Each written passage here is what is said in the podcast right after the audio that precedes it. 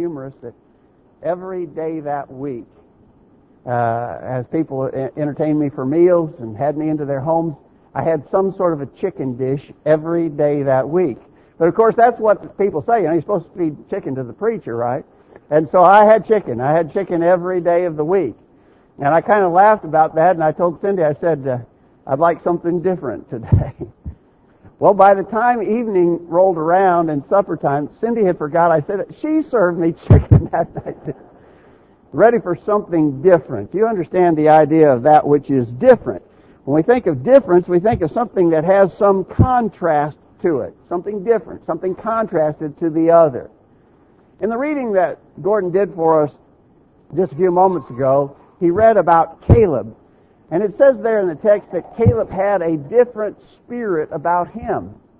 King James Version said he had another spirit, but it is this idea, and I think newer translations are more accurate here. He had a different spirit. There was something different about Caleb.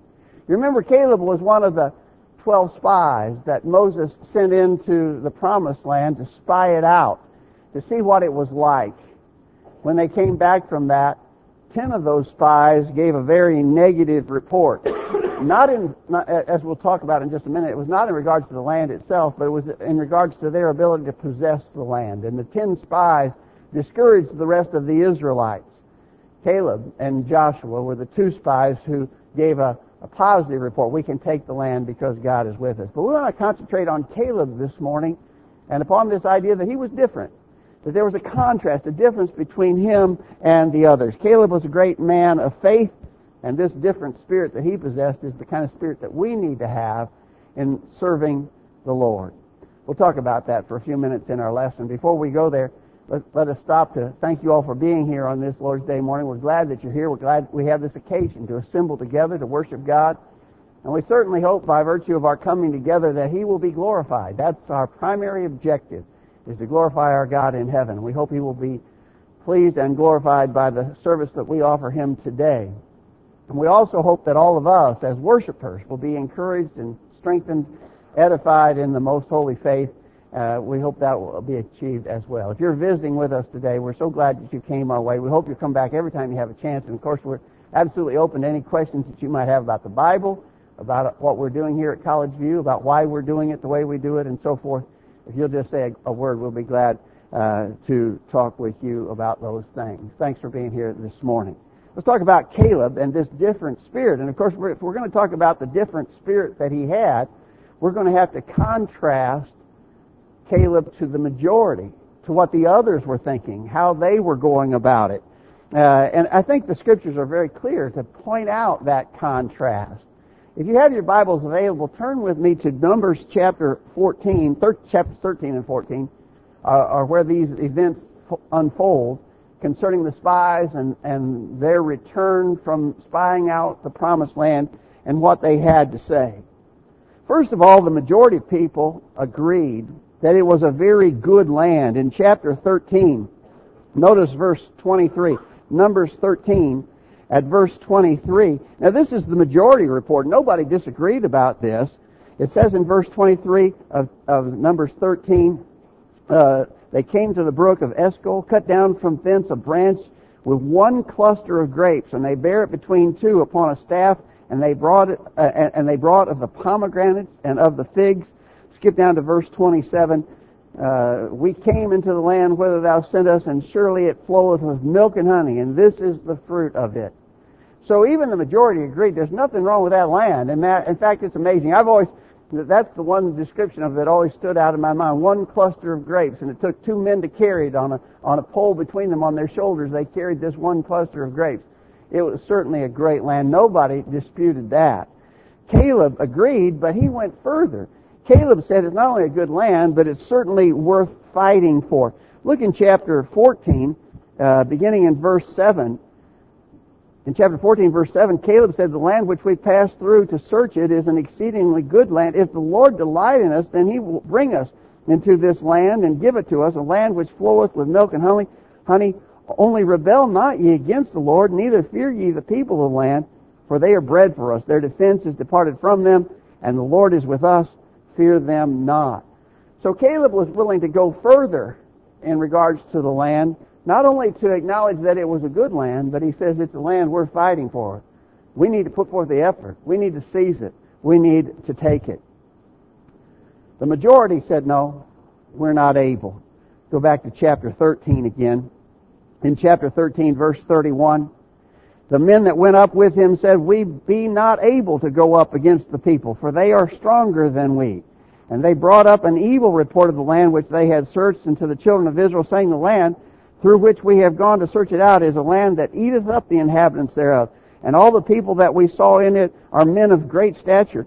And there we saw the giants, the sons of Anak, which come of the giants. And we were in our own sight as grasshoppers, and so we were in their sight. And so I've, I've always been impressed by that expression. Talk about feeling little. We think when they saw us, they thought we were grasshoppers. We certainly felt like grasshoppers. We'll never be able to take that land. The giants are there. Now, remember that name, the sons of Anak. We'll talk about that a little bit more. But uh, there's no way. The majority said there's just no way we can take it. But as we already pointed out there in Numbers fourteen, verse nine, Caleb said, we can take it. We're able because God is with us. It was not the, his confidence in his own ability or their own abilities. His confidence was in the Lord. We can take it because the Lord will fight for us. The Lord is on our side. He had that confidence. The majority said, we better just turn around and go back to Egypt. In chapter fourteen, beginning verse one, all the congregation lifted up their voice and cried, and the people wept that night. And all the children of Israel murmured against Moses and against Aaron, and the whole congregation said to them, would God that we had died in the land of Egypt, or would God we had died in this wilderness. And wherefore hath the Lord brought us into this land to fall by the sword, that our wives and our children should be a prey? Were it not better for us to return to Egypt? This is a pretty amazing thing when you think about all that the Israelites had seen, all the power of God that had been manifested to them, all the power that hap- that they saw when they were in Egypt as God brought those plagues upon the Egyptians, but also the power that he had manifested since they left Egypt. They crossed the Red Sea on dry land. Uh, the, the pillar of cloud and pillar of fire that guided them through their wilderness wanderings. Uh, the manna, the quails, um, the, the awesome sights at Mount Sinai. They had seen so much. For them to express this kind of fear and doubt and say, we'd be better off to go back to Egypt, go back to where we were slaves. That's really an incredible thing. Of course, Caleb, in contrast to them, this different spirit of Caleb said, we need to go up at once and possess it. Notice thirteen, verse thirty, Caleb stilled the people before Moses said, let us go up at once and possess it, for we are well able to overcome it. Uh, Caleb was completely of a different mindset. Uh, they said, we better just go back to Egypt. We'll be slaves again, but we'll, at least we'll live in Egypt. Caleb said, no, let's go up right now. Right now, no delay, no reason to hesitate. Let's go right now. We're just pointing out this different spirit in Caleb.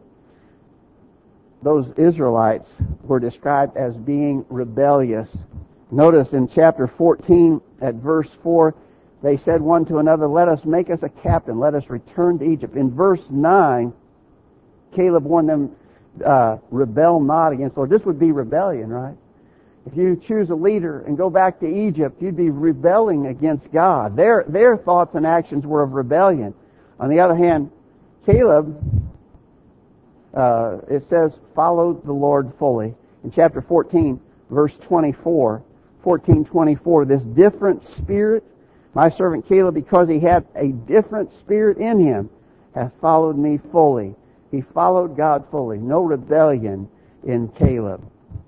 Notice that God said what these others were doing, what the majority was doing, was actually a case of failing to believe, lack of faith. They were guilty of unbelief. In chapter fourteen, verse eleven, the Lord said unto Moses, how long will this people provoke me? How long will it be ere they believe me for all the signs which I have showed among them? It was unbelief.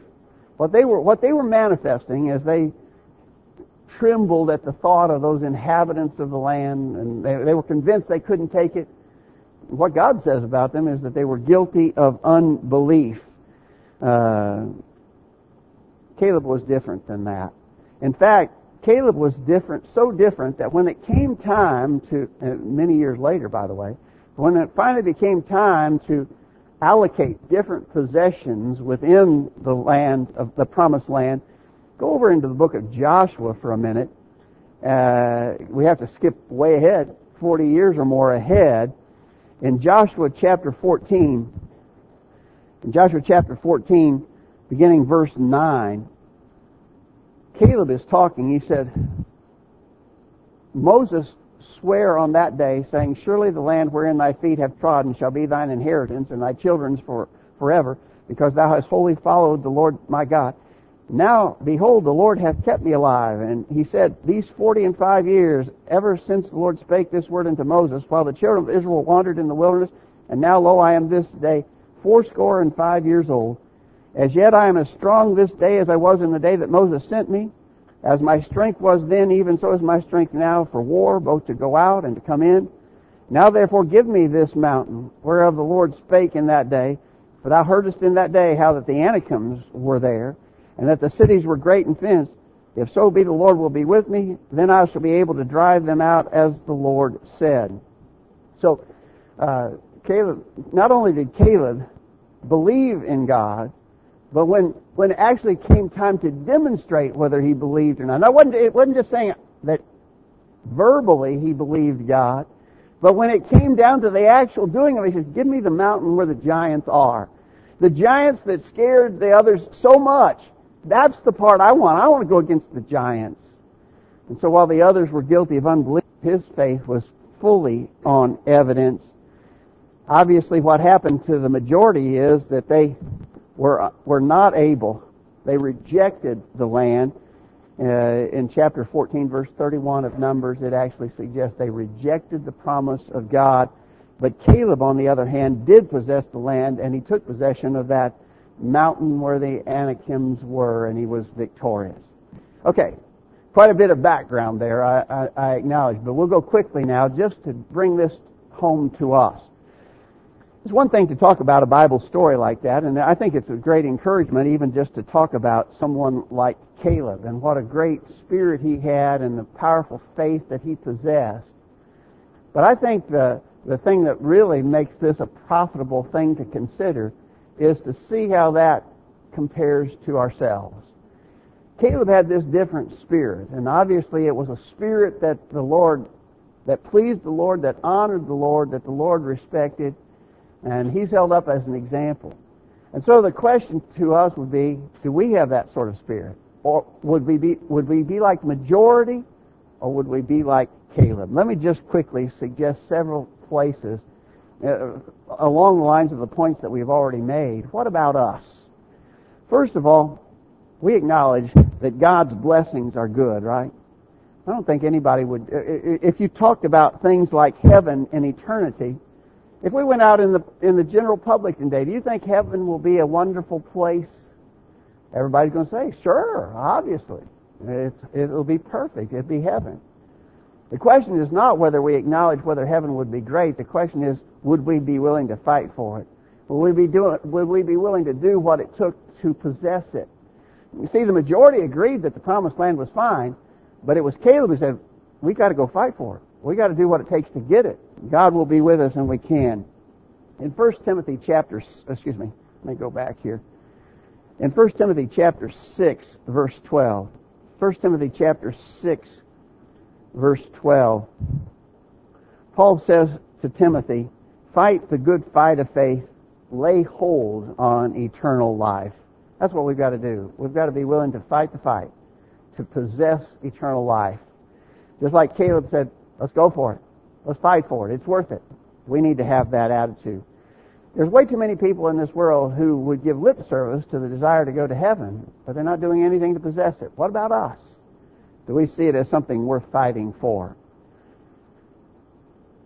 Remember that Caleb's view of this was, we can do it, not by our own, not by our own strength, he said we can do it, we can do it because God will be with us. And that's the same way that we view these challenges that are before us as we seek to possess heaven. We need to understand that God will be with us. We can succeed. Paul said in Philippians chapter four, verse thirteen, I can do all things through Christ which strengtheneth me. I can do all things through, but not by my own power, he said, through Christ which strengthens me. God will be with us as we seek to do what is right. God will bless us. In First Corinthians chapter ten, First Corinthians chapter ten, beginning verse ten, notice that the context of this is even about those Israelites. Paul says in First Corinthians ten, beginning verse ten, "Neither murmur ye, as some of them also murmured and were destroyed of the destroyer. Now all these things happen unto them for example, and they are written for our admonition, upon whom the ends of the world are come. Wherefore let him that thinketh he standeth take heed lest he fall. There hath no temptation taken you, but such as is common to man. God is, but God is faithful, who will not suffer you to be tempted above that ye are able, but will with the temptation also make a way to escape, that ye may be able to bear it." And so the promise is we can do it. We can succeed. And God will help us. We need to be of the mindset of Caleb. We can do it because God will be with us and God will bless us. Remember, the majority wanted to turn back. Caleb wanted to go forward. And certainly that needs to be our mindset as well. Determined to move forward. We need to think like Paul thought in Philippians chapter three, beginning verse thirteen. "Brethren, I count not myself to have apprehended, but this one thing I do, forgetting those things which are behind and reaching forth to those things which are before, I press toward the mark for the prize of the high calling of God in Christ Jesus." Paul said, "I'm not there yet, but I tell you what, I'm moving forward. I keep pressing for the prize." That's what we've got to do. Don't turn back. Keep moving forward, serving God faithfully, expecting His blessings as we go. Let's see, this thing's not working real good for me. Here, here we go. Here's our here's our next question. What about us? Will you follow God fully? That's what Caleb did, right? There was no hesitation, no wavering. He was determined to do God's will. And that's what we have to do too. Follow God fully. In all aspects of our lives. In our Bible class this morning, we were talking about the, the important requirement to love one another, uh, to manifest love for our brethren. Uh, it's just one example of the, of the of the things that we may fail in. We may be doing fine in many respects, but failing in some others. Uh, we need to follow God fully. I think that's a re- remarkable expression that was made about Caleb. And that's something that we need to strive for. Could it be said when our lives are done that we followed God fully? Don't shy away from even the greatest challenges. You got to be impressed with Caleb that he said, "Give me the country, give me the hill, give me the mountain where the giants are." The giants, that, that seems to me to be the thing that really scared the majority of people off. They're giants there. They are so powerful that they made us feel like we were just grasshoppers in their sight. They probably thought we were grasshoppers when they saw us. That that really scared them. Didn't scare Caleb. He wouldn't shy away from even the greatest challenge. He says, "Give me the place where the giants dwell. I want that spot." Remember, of course, at this time he was a good bit older than anybody else in Israel except Joshua. He and Joshua were the only two who had been allowed. Remember, when the punishment came to the majority, those twenty years old and older were going to die off in the next forty years of wandering in the wilderness. And so Caleb said he was eighty-five now at, at this point, but they were considerably older than any of the rest. Joshua and Caleb were. Caleb didn't say, "Leave that for some of the young people to challenge. I'm going to take it easy. I'm an old man now. I don't want I don't want to have to, to, to work or be challenged." He didn't do that.